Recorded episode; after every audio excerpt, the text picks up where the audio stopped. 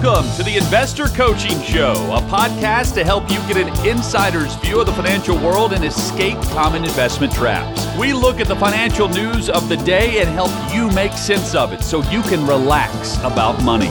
And here's your host, Paul Winkler.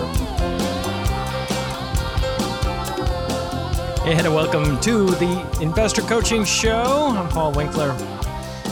Evan is here with me right now. I will be back. You had to make a phone call. That's what happens when you're a busy executive, right? That's right. the joys of live radio. exactly. Uh, Evan, you probably have an opinion on this. Financial aid form upending college decisions. Oh, it could be. Yeah. Students and families will have to complete an already stressful process. Boy, that is, it's a really stressful. Putting that, that Yeah, form is. together is really stressful. I've already started getting some emails and texts from parents of, hey, this is going on. Do I include this in the FAFSA or so forth? Yeah. I mean, it is. It's a big deal. There's a lot. It says that they have a stressful process uh, and what college to attend under tighter deadlines and general or greater uncertainty than ever this year. The source of the heightened anxiety is a change by the education department intended to speed up lots of unintended consequences and simplify how families qualify for financial aid delays rolling out the revamped free application for federal student aid or FAFSA, uh, as it's normally referred to, meant to aid applications which normally begin in October, couldn't open until late December. Then technical glitches during the soft launch of the online form further exacerbated families and, and exasperated, I should say, families and schools. In the past, colleges, they would get the data from these forms. After the application was filed, information on the new form, they basically said wouldn't be available to colleges until late January at the earliest. And that leaves a lot of financial aid offices unable to assist families until then. So, you know, you're like trying to rush to get something done, and then you got even less time to Well, deal with it. Yeah, and you know, I mean, there's a few things that are going to be at play. Number one, the uh, the formula had a change in terms of how they account. And we, had I think, we had talked about this some last year when that was first announced, but uh, they're not going to give as much credit to having multiple students in college at the same time. Oh, Uh, and so people's expected family contribution, the EFC, that the FAFSA is designed to come up with that number of what the government says you're supposed to be able to Yeah. pay for college. Um, that's going to be higher for some people uh, unexpectedly, and now they're in a hurry. And, and people's budgets are kind of Well, crunched yeah. many times. You know, you kind of have your budget set, and then all of a sudden you get Correct. a curveball thrown at you like that. Sure. and and you may not know. Oh, I was going to apply to this school, and now I maybe don't have enough dollar. You know, I maybe can't get enough aid to go to that particular school. Yeah, it's a it's yeah, a they, they made a comment in this time. article. Yeah, they said uh, students who applied to college early and have already been accepted by the school of their choice are facing a time crunch. They said they might not even get their full financial aid packages till March or later, which is after some colleges' early decision deadlines. Yeah, What a frustration that would be. right. You know, early decision applicants are generally committed to attend if they are accepted, though can back out if the family can't afford to pay. Early action applicants, like regular decision applicants, often have until make them May to make the decision. And uh, you know, I think this is going to be a big topic this year. Yeah, and I mean the new system, if you file online, is you know like you said, you're, it's designed to streamline the process, and you end up giving it permission to basically access your tax records from the prior year, and you know so some of that theoretically is more automated, but uh, you know you think about anytime you get a correction to your tax return, you know you've maybe gotten a postcard, you know postcards, a letter, Sure. saying, "Hey, you forgot these dividends. You owe us exactly, twenty you know, international bucks or whatever." or- yeah, yeah. And, and uh, refile. and so now you can see, oh, it kicks out. We need you to actually send us, you know, fill out the information manually because we can't link to your, you know, your Mm-hmm. re- record. Um, it's it's going to be a challenge. Yeah, I think it will be. Hey, you actually swerved into something that's an interesting topic in general that ha- we probably ought to address this time of year. Is always something that people think about with non-qualified accounts. Oh yeah, So you got your qualified accounts, you got your IRAs, you got your, you know, technically they're not qualified, but we often refer to them as that uh, because they act just like qualified plans like 401ks and 403bs. But you'll have non-qualified accounts, which is I just have, I want to put money away. And I have put what I can into an IRA.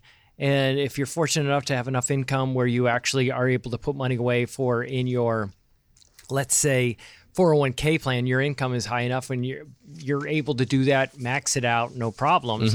Uh, so sometimes what happens, people higher income, they're looking at, well, gosh, what do I do?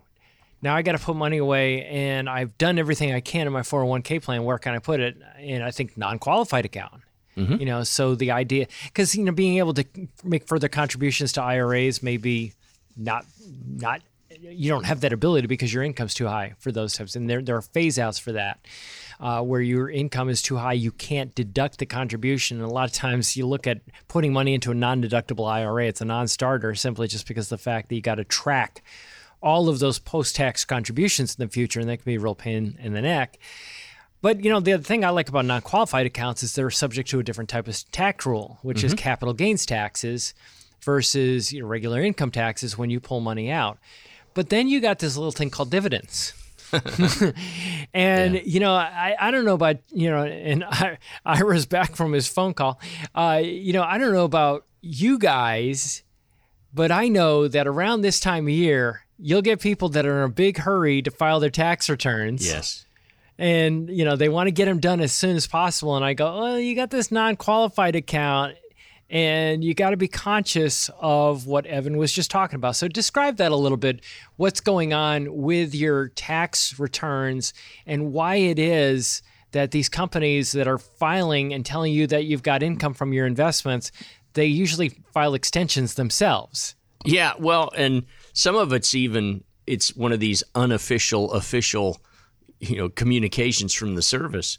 Mm-hmm. But you know if you're taking distributions from an IRA or those kind of things, or even W two if you're on salary, most of those documents all have to be delivered or sent by January 31st.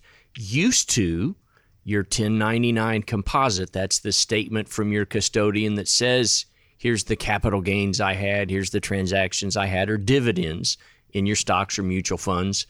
That used to have to be sent by the 31st of January as well. Mm-hmm. But with all of the changes in the tax code over the years, you, they had this new category of qualified dividends, and so a company had to, you know, meet a certain set of criteria, and those dividends are only taxed at fifteen percent. Well, then, you know, international companies may delay their reporting, and so what would happen many times, and when I was preparing returns, you know, you'd get this thing filed, and then mid March you get a corrected 1099 the frustration yes and hey, this was your dividend number, not what we sent you January 31st. So the IRS basically ended up just giving a grace period and said, okay, you don't have to send this stuff till the 15th of February to, to mitigate some of that. It still goes on. Yeah, le- so but so these companies have Yeah. a longer period of time. They've got a longer and time get you've it to gone and filed your taxes, Right. Only to find out that they come back and they correct, quote unquote, Yeah. your dividend Yep. payouts exactly. from, especially international. You see that quite often. You know, the international markets. Yeah, and then you know that's when you find out if you had a foreign tax credit, you know, just all those kind of things. But here's the interesting thing: just thinking about you know swerving into it in the first place. Oftentimes, uh, people will get the form, and in their their mind they'll say, "Okay, well, I didn't take anything out of this account this year, so I don't need to worry about putting this on my taxes." And you do. Even Yes. even if those dividends were reinvested, even if the capital gains distributions were reinvested in your fund or even individual stock, if we're talking about dividends, just because you didn't take possession of it physically, mm-hmm. it's still a taxable event. And you do need to make sure that you're reporting all of those transactions mm-hmm. just so that you don't get any nasty grams from the service come June or July. And when a portfolio is being managed, one Yeah. of the things that happens is you'll have rebalancing the portfolio for risk because, you know, think about it. If you had been an investor mm-hmm. that had, and just let's let me just use a broad example to make this really, really simple. From the 1960s to the early 1980s, just use as an example, international markets literally just trounced U.S. markets during the 1970s. They absolutely trounced U.S. markets in the 1980s. And to use a really simple example, can you imagine what your portfolio looks like? It's primarily international mm-hmm. Yeah. by the late 1980s, right? You're and I remember getting in this business and having these guys around me, these older guys that have been in the business a while, say, Paul, and they put their arm and they put their arm around me and they pat me on the back. Con- Congratulations, getting your securities license. Don't mess around with U.S. stocks. Just put your clients in Yeah. international. And there was a really good story to be told about how U.S. was going to continue to be dogged. And- By and- international. Yeah. And then you go and you put, you have this portfolio that you don't manage, and you have all of this international exposure. In the 90s, we have that huge bull run mm-hmm. of US stocks, and you're not there for it. Yeah. You know, so and you did it maybe because of tax reasons, because you didn't want to pay a little bit of capital gains taxes on some of the gains that you had incurred Right. with international, and now you're kicking yourself. Yep. So you know, I think that's a really big deal, and you're that's going to be part of it when you're having an investment for it. Not, and then also, let's say if you're dealing with portfolio and you got small companies that become medium-sized companies, they're sold out of the portfolio. You got little things that happen inside of a portfolio when it's being managed that trigger, you know, capital gains Yeah. taxes. Well, if you remember, Paul, um, and how how difficult it was 1998, 1999 to keep clients difficult when they wanted to move out of international into U.S. It was the exact opposite of what was happening in the 1980s. Because I started in the Oh business. yeah, it was, it's I s- terrible. I started in the business in 1984. Yeah. So I remember the international markets running. Yeah. Um, But then, you know, and people are like, let's put more international into the portfolio. Templeton was the big name, you know. Oh yeah, Yeah. you know, good point. Yeah, that's that's a name that you haven't heard really talked Not about really. in decades. yeah, well, Really good point. I thought Well, that's interesting. That's a good yeah, one. once they were bought by Franklin, Yeah. and then it became Franklin Templeton, Templeton. and then Templeton went away.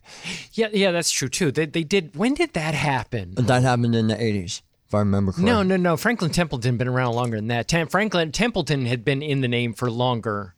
They were, that. Templeton was an individual When did Templeton go out of the name though? I don't. This is. I don't remember. This is trivia, and I Um, would have. I would have lost this game. But, this round. but the same thing that you saw, like with those older brokers saying, "Don't buy U.S. gonna look it up. don't buy U.S. Just buy international." In the late '90s, it was like, "Get me out of international, just put me in U.S."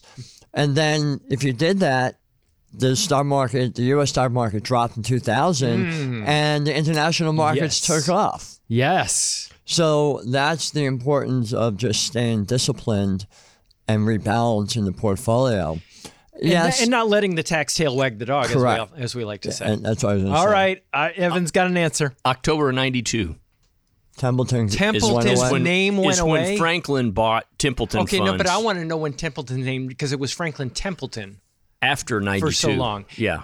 for how long? I That's think still now. That's what I thought, but I wasn't sure because I don't follow that fund. But John family. Templeton was managing the Templeton Fund. Yeah, I just don't And follow. that, he was kind of fund like the. Peter Lynch of Yeah. his It is still Franklin time Templeton. period. It is okay. All right. All Yeah. right. Okay. Phew. Man, I thought I was like. okay, Yeah, so I haven't didn't. tot- I didn't totally lose the game of, of financial trivia, mutual fund trivia. Uh, but yeah, so so back to the point though. Yeah, I think that, and then of course, you know, Janus funds. Yep. Uh, you know, when you're dealing with technology companies, technology would have been taking up a huge portion of your portfolio Oh, yeah. in the late 90s. And if you weren't a rebalancer, Janus 20 and some of those. Yeah. yeah, then you ended up in a situation with all of those huge ga- and you know, so capital gains aren't ne- capital Right. gains just means you made some money. Yeah. You know, I want to owe a million dollars in taxes. That's my Well, goal. and part and part of the problem is when people get, are getting out of the funds, the funds can drop in value, but they're causing capital gains on the funds. So you're going to end up paying capital gains taxes what after your portfolio has dropped in value. Yeah, that's the frustration. I remember when they were toying around with changing that law. and I was doing radio. You know, in those, it was literally in the early 2000s, and I was like, man, I really hope that they they change this. I really hope that they change this. And of course, they didn't. it was too profitable. we can't change that. We might lose some tax money. Right. Uh, but you know, the the beauty of it anyway, at this time, and we don't know what's going to happen in the future. But if you're in 10 or 15 percent tax bracket, and that's a lot of people, oh yeah. or 10 or 12 percent tax bracket, excuse me, uh, you're in a zero percent capital gains rate, Right. and you look at that and go, that's not terrible. And those rate bands have shifted for inflation. The tax rates are the same. Uh, but now to get into the 20% capital gains rate, your taxable income has to be like $505,000 or something. So almost everybody's Yeah, in a yeah, 15% you've got to be in the top. gains Yeah. rate, Yeah, to get in the very top uh, that 20 percent rate. Yeah, yeah. it's you have to half have, mil plus. Yeah, 583. Yeah. uh, right. yeah. You know, Paul, I remember when I started in this business, my dad said to me, Well, I hope one day you're paying $50,000 a year in taxes. And I looked at him, I looked at him and said, Are oh, you I, crazy? I, was like, I was like, I never want to pay the government $50,000 a year in taxes. And he said, Well, you have the wrong attitude. I'm like, Why? He said, because if you're paying $50,000 a year in taxes, it means you're making enough money to have to pay them $50,000 a year in taxes. taxes. And I kind of changed my whole viewpoint of that. And when I was. Now ki- that that's as opposed to if they raise the tax rate so high that even at a low income you're paying that much in tax, then I still won't be happy. Well, but I, I remember when I was teaching at Florida International University on a, a, a workshop called Successful Money Management. Um, I used to say to the class, you know, living in America, we have a blessing and a curse. The blessing is that it doesn't matter what side of the tracks you grew up on, what your gender is, and there were only two back then. I think it's still the same today. Uh, what the color of your skin is, Yowza. we all have the ability to get a free primary education, and we all, all have the same ability to go on and create wealth. Yeah. Okay, the curse is you have to pay taxes. Yeah. And being I was in you know Miami at the time, you know, and then probably more than half of my students were you know of Latin descent. Yeah. I would say, well, it beats living in Cuba Yeah. or Venezuela or many of the other countries. Although they still are driving this really cool 57 Chevys. yeah, are they still? I That don't weigh know. like 4,000 pounds. but are they still? But the point is, is they that don't rust down there. I don't think. but I, I, a- as you had said earlier, I think the point is is that too many people make their investment decisions based upon taxes, and that's the wrong reason to make them. Right. You Yeah. know? Well, and and if you look at what gets people to these dinner workshops, it's that topic because they think that that's the big deal, and the reality of it is it's not. You know, the studies, as I've talked about, I, I mentioned last week, mm-hmm. that one article says, "Oh, surprise! The biggest deterrent or the biggest difference between you being successful or not is you know managing the money, investing well." Yep. It's Yeah. not, you know, avoiding taxes. It's not, you know, but it's important. It's part of the deal. It's part of financial planning. Oh, you know, yeah. you want to be a good steward of whatever you've got, but you know, don't overly focus on that one thing. And you know, that is, it's typically what investment firms focus on because it's so stinking complicated Mm-hmm. that you will throw up your arms in disgust and not and be so confused Yeah. and and you know the reality of it is you'll call the investment firm for the wrong reason to help you around the tax code when they should be focusing on more academics Yeah. in Well, investing. the only way that I know that is the only guaranteed way of I know to pay less taxes, just make less money. That's it. That does it. Hey, this is Paul Winkler. Hope you enjoyed today's edition of the Investor Coaching Show. You want to learn more about what we do? Go to our website, paulwinkler.com. You can watch some of the videos there, and if you're not already a client, you can set up a free initial consultation. Until next time, I'm Paul Winkler, reminding you that I believe that more educated investors are more confident investors, and confident investors are more successful investors. Have a great one. Advisory services offered through Paul Winkler Inc., an SEC registered investment advisor. The opinions voiced and information provided in this material are for general informational purposes only and not intended to provide specific advice or recommendations for any individual. To determine what investments are appropriate for you, please consult with a financial advisor. Paul Winkler Inc. does not provide tax or legal advice. Please consult your tax or legal advisor regarding your particular situation.